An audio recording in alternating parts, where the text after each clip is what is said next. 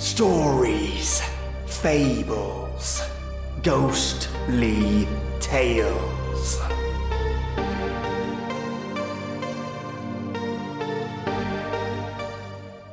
A creature stalks its prey in the woods. It bides its time. It watches. The creature's thoughts are of one thing only hunger. A farmer unknowingly walks into a forest whose secrets are pulled to the outskirts of the forest and has an experience that he and his friend will never forget. Welcome, listeners, to your story. Welcome, listeners, to your daily dose of freaky stuff. No. Welcome, listeners, to your dose of the creepy and your story today the Dark Wood Demon. And may it crawl under your skin and find a home to brood. And today, I have a fantastic Earl Grey. Yum. And I hope you have a hot beverage of your own to warm up to and thoroughly enjoy. So turn off the lights, turn up the sound, and get ready to hear a tale of the Dark Wood Demon. Jacob cursed as he pushed through the thick underbrush trying to make his way to the tree stand that he had built earlier in the summer. He was certain that this location would give him an optimal line of sight to the neighboring field in which he frequently saw large herds of deer. This was going to be his year, and he was sure of it. This is the year that I bring home my trophy buck, he thought, as he recalled the events of the day so far. He had awakened at 4:30 a.m. He began to prepare for a long day in the woods on the back side of his farm. His first order of business has been to locate and rescue his gloves and camouflage hunting gear from whatever undisclosed area of his home that his wife had hidden them in. He would most assuredly need them this morning to protect him from the bitter, cold November morning. How could it be this cold, this early in the year? He wondered as he started to work on his second task of the day, which was to prepare a breakfast that would stick to his ribs long into the day. He wasn't entirely sure what he wanted this morning, but he finally settled on toast, country ham, and scrambled eggs that were a little too runny. He topped it all off with a large cup of coffee that had a little bitter aftertaste on his tongue. In fact, he could still taste it. After accomplishing tasks 1 and 2, he packed himself a bologna and cheese sandwich for lunch, grabbed his Remington 3006 hunting rifle, a thermos of coffee, and headed out the door. He loaded his gear into the truck and pulled out of his driveway and turned right onto the one lane, blacktop road that led to the backside of his property. After about two and a quarter miles, he turned right again off the blacktop onto a dirt road that was gouged with deep mud filled ruts.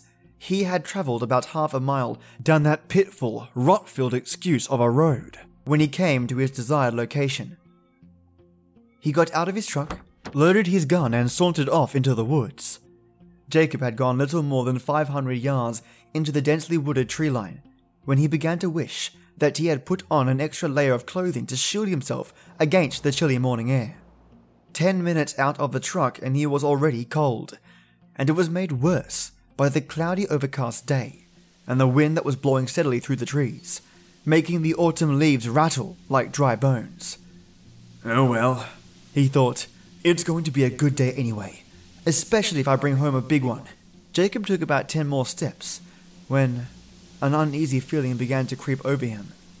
He felt as though someone had stepped over his grave, so to say. He got the distinct feeling that he was being watched. But by whom? This was his property, and it was posted no one had permission to be on his land. He had to be alone.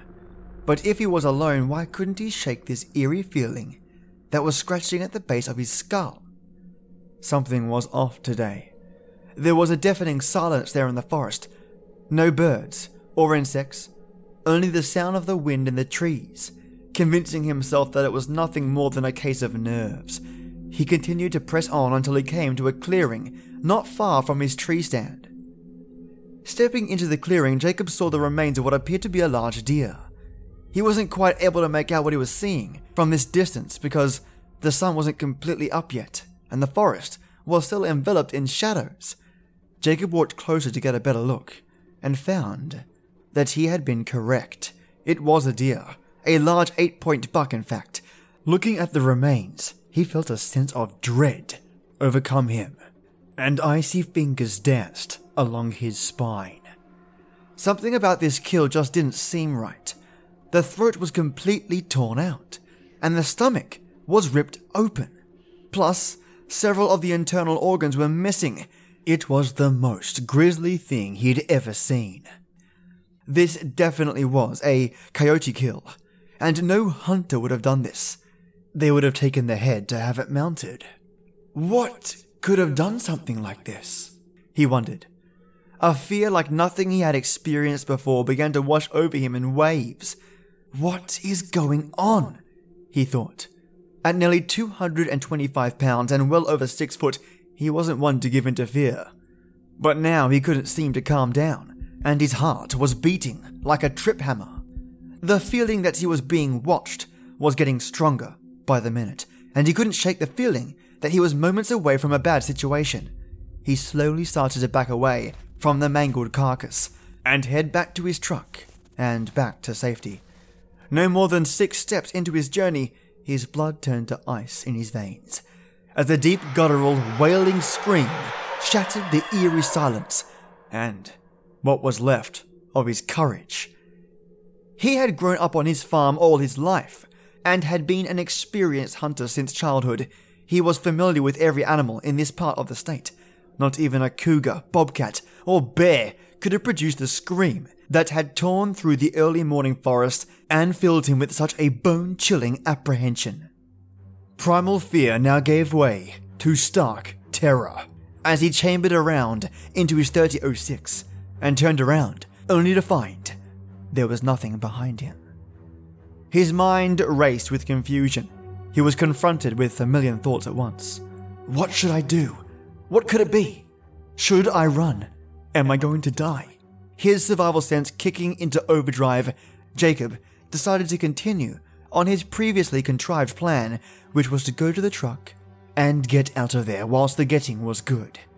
Slowly and cautiously, he made his way towards the perceived salvation of his vehicle, silently praying every step of the way with 300 yards separating him from his only avenue of escape, Jacob began to hear heavy footfalls to his left. He could hear the crunching of withered leaves, sticks, and debris that littered the forest floor. Summoning every ounce of courage that remained within him, he forced himself to look in that direction.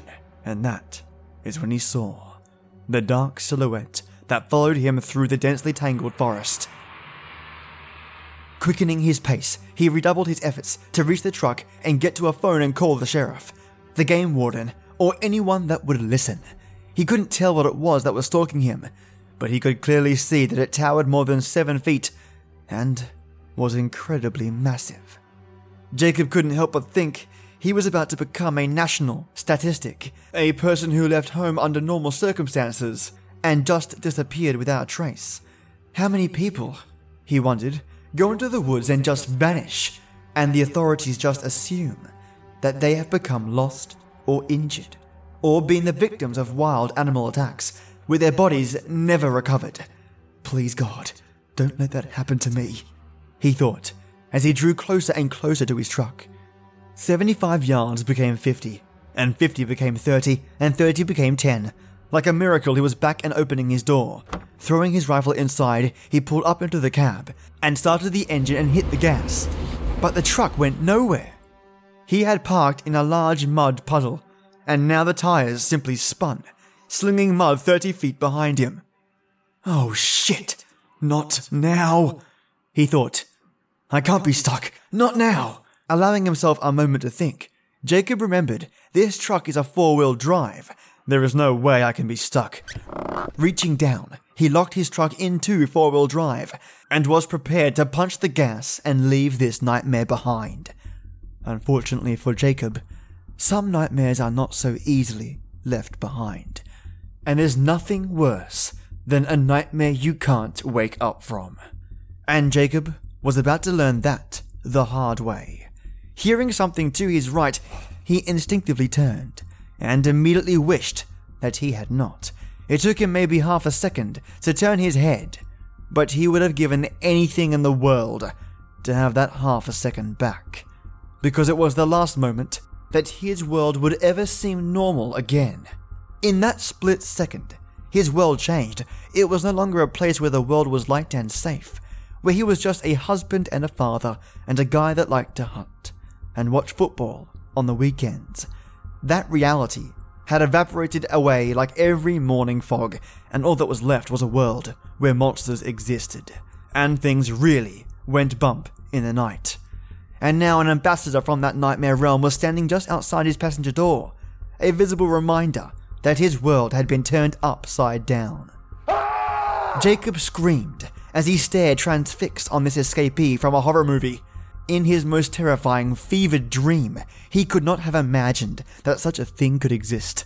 It was hideously ugly, easily standing eight foot tall, with a thick, muscular body. It looked apish in appearance, but then again it didn't. There was just something about that face that was just wrong, almost like an obscene amalgamation of man and animal that had gone horribly awry. It was the most terrifying thing he had ever seen.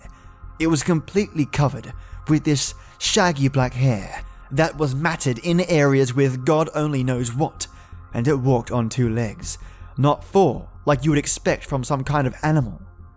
What was this thing that had shattered his perception of reality? Was it a demon? Was it a werewolf?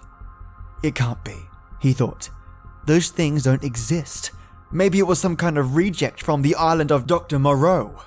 Whatever it was, it was staring at him, and it did not look happy. The menacing juggernaut threw its enormous head back and let out a blood curdling scream that resonated throughout the surrounding area and seemed to vibrate him to his very core. Shocked back into action, Jacob threw his truck into gear and took off as though he were being chased by the very hounds of hell. Jacob, mind racing, wondered what he was going to do. How will I ever feel safe on this farm again? He thought. Are my wife and children in danger? Where did this thing come from? And will anyone believe me? The whirlwind of thoughts that swelled through Jacob's mind came to an immediate stop as he slammed on his brakes and nearly slid off the road. In a state of disbelief, Jacob sat staring at the large hackberry tree that laid across the dirt road and blocked his path, preventing him from reaching the blacktop. A guaranteed safety. How is this even possible? I just came down this road not even 30 minutes ago, and this path was clear. However, this tree came to be across the road, it was painfully obvious to Jacob that he had to get that tree moved if he was going to make it home. Since he had neither chain to pull the tree out of the road, nor did he have a saw with which he could cut up his unexpected barricade, he was left with few viable options, one of which was walking, which he discounted almost immediately. With the other, the most logical course of action that he could come up with was to call for help. His best friend, Kenny Patterson, owned the farm just over from his. If he were home, he could bring a saw and cut the tree up for him. Jacob, with his nerves still frazzled and frayed, reached into his glove box and pulled out his cell phone and clumsily dialed Kenny's number. The phone rang six times, and Jacob was about to give up when Kenny answered the phone and said, Hey, ugly. What do you want this early in the morning? As quickly as he could, he related the recent events to Kenny and said, Man, please hurry. I'm not kidding. There is something out here. Kenny, hearing the shakiness in his friend's voice, assured him that he would be there in a matter of minutes. Jacob thanked him and hung up the phone, and braced himself for what he was certain would be the longest minutes of his life. Sitting motionless with bated breath there in the truck, every sound made his imagination run wild and expectance.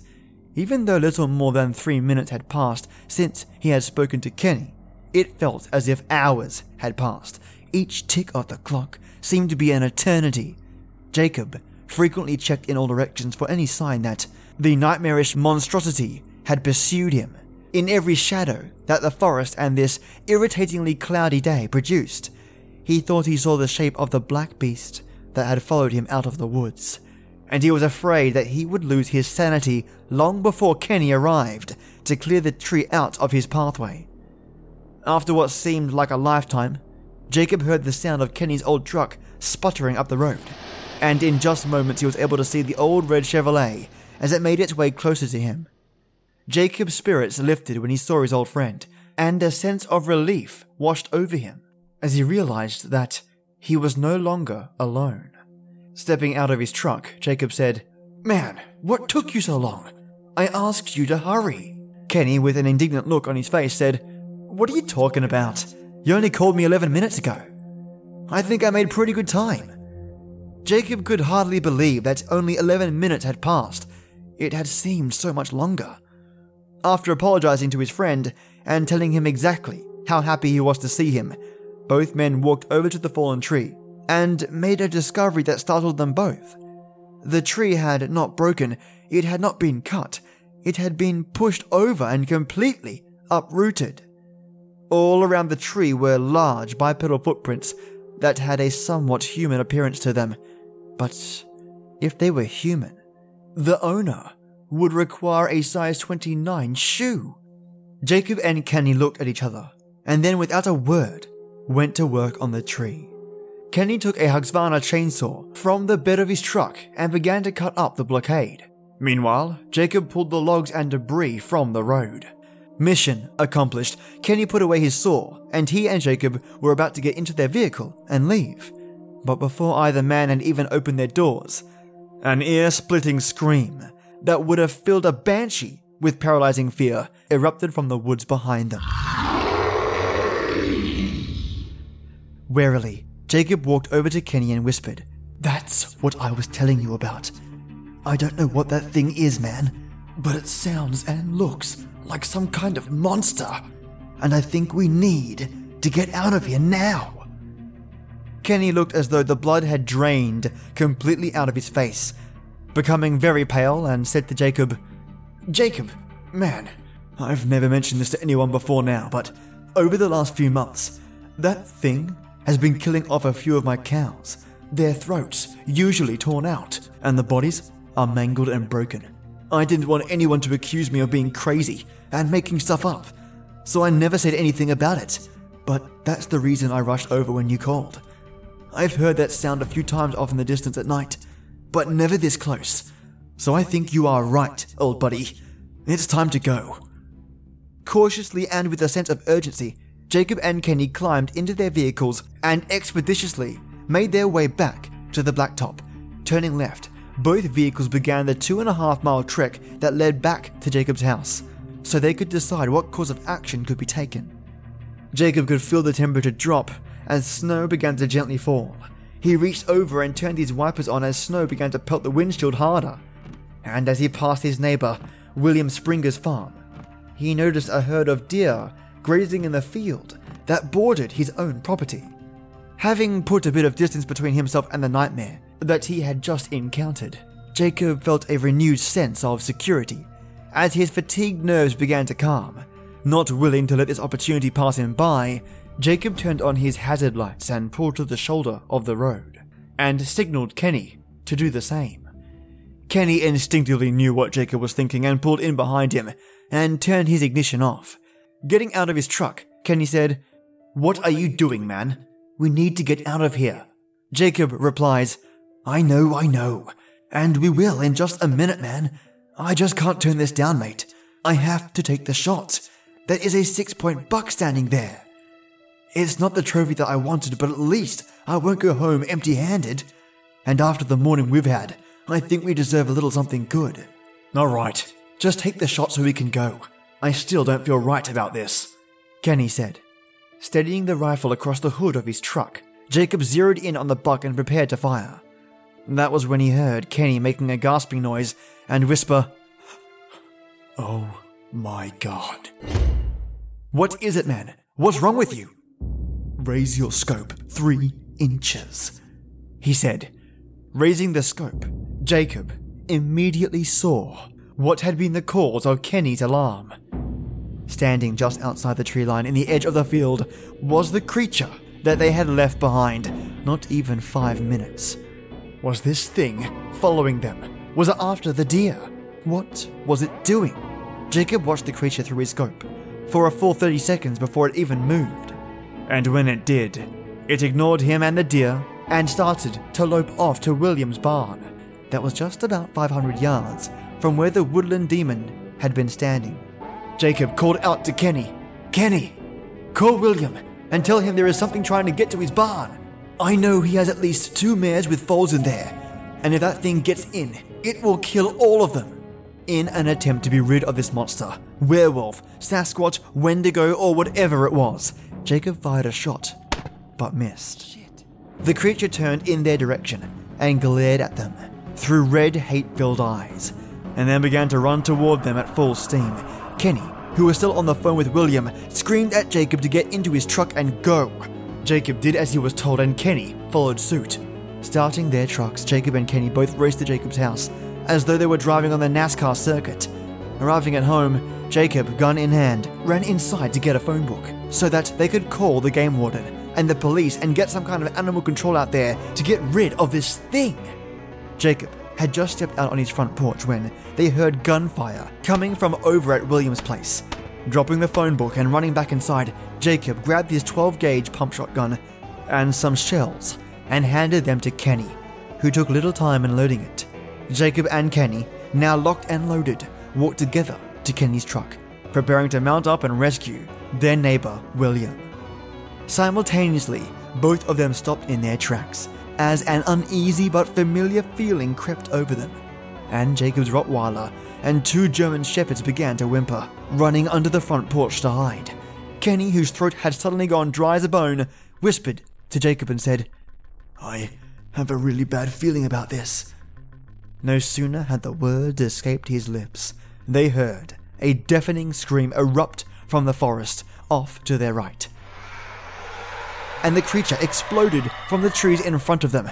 Until now, neither man had been able to fully appreciate the colossal size and scope of the beast, but standing less than 30 feet away, they were almost overcome by the sheer magnitude of it.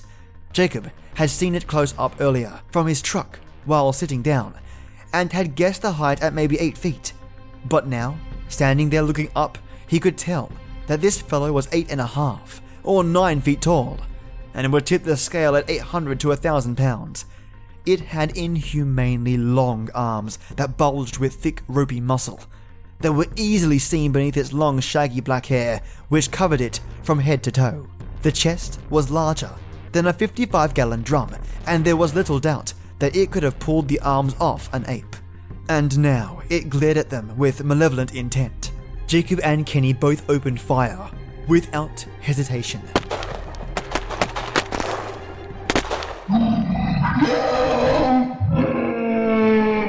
The creature screamed with rage, and the bullets tore into its massive body, knocking it to the ground, but not killing or seriously injuring it. Jacob and Kenny watched speechless as it crawled into the tree line, struggling to its feet and limping away. Jacob ran back to the porch and grabbed the phone book and called the local game warden. Nearly two hours later, Gene Trogberg, the local warden, showed up to take their statements and told them that he had been called out to numerous reports like this in the area, but he wasn't sure what to make of all these reports. Guys, he said, I don't know what to tell you. There is no animal in this area, or any area for that matter, that fits your description. I'm not saying I don't believe you, I just don't know what it is. Jacob, whose face was reddened with anger. Come here. Here is the blood from where we shot it, and here are the footprints. A look of complete confusion washed over Gene's face, and he asked if they would care to go with him as he tries to track it. Jacob and Kenny agreed, but they said they weren't going without a gun. Jean stated that he planned to take his gun as well. All three men loaded their guns and set out following the deeply impressed tracks and droplets of blood that had fallen on the withered leaves. They followed the trail for about a mile until arriving at a creek that was located deep in Jacob's woods, where the tracks that they were following were joined by others just like them. Some were smaller, but at least one set was larger. Deciding then that the safest course of action would be to return home, they all went back to Jacob's house. None of them relished the idea of staying out in the woods longer, since there was now apparently more than one creature, and the cloudy overcast day from the forest seemed to be even darker than it would normally be this time of day. Back at Jacob's, Gene informed them that there was nothing left that he could do but file it under unknown animal sighting, which made both Kenny and Jacob anything but happy. They both spent the next couple of days trying to warn their neighbors and asking them to use caution when they were out in the forest. Most of their friends just laughed at them and said they had probably seen a bear or something else. No one believed them, except William, who had seen it himself the same day they had. He had even taken a shot at it, but missed. Jacob, William, and Kenny knew what they had seen, and they knew it was still out there, and they didn't care who believed them or who didn't. Over the next few weeks, more and more neighbors began to take the story a little more seriously, as family pets began to disappear, and others were found brutally mangled. Other farmers in the area began to find their cows and other livestock torn open, with their throats ripped out, just a week after shooting the creature in his yard. Jacob's own Rottweiler was found dead with its throat torn out. Hanging across a limb in a tree in his front yard, it almost seemed like a revenge killing. A few days later, one of William's new foals died the same way. The foal's mother had to be put to sleep because she had gone into shock from whatever she had witnessed there when her foal was killed. Some people in the area still don't believe. They think the whole story was made up. But Jacob and Kenny know that there is still something out there in the forest. They still occasionally find tracks or a slaughtered cow or goat. They still hear the blood curdling screams off in the woods at night. They know that there is still something out there watching and waiting, biding its time. Something cold and cunning and cruel. Something not human, with a taste for blood and revenge. Well, sounds like our dark wood demon could have been a Wendigo, werewolf, or skinwalker. It's always hard to say. Firstly, the dark matter's skin is what leads me to saying werewolf or a were creature of some kind. But that isn't to say that Wendigo or skinwalkers don't have that same kind of feature. It's difficult to say. The mystery around this creature is why it's so much fun. And the fact that it could take so many bullets, yet feel pain, and vocalize it, amongst other traits, has me leaning towards werewolf. And here's my reasoning skinwalkers don't tend to be so obvious with their intentions, their actions, and what they do out in the open. And regarding the stories I've read in the past and research into those kind of cryptids, skinwalkers tend to lure their victims with audio, sound impersonations, and body transformation as an illusion to bring their prey closer. The behavior of this creature, however, is more a show of brute strength and viciousness, more akin to the werewolf kind, breaking things down, tearing throats out, cutting things wide open, and organs missing. Again, not to say that this isn't a skinwalker thing either, but this sort of aggressiveness and evidence out in the open has me thinking yet again werewolf. What are your thoughts? You know where I'm putting my vote, but I'd love to hear what you think this creature could be. The author of this story is anonymous, but thank you nonetheless, mate, for such a great story. I'll at least put the link in the show notes should anyone want to read it. And Friday, I'm going to either read some more demon and devil lore or shake it up a bit with a unique topic. You know how I like to keep it fresh. So a big thank you, mates, for listening, and as always, till next time.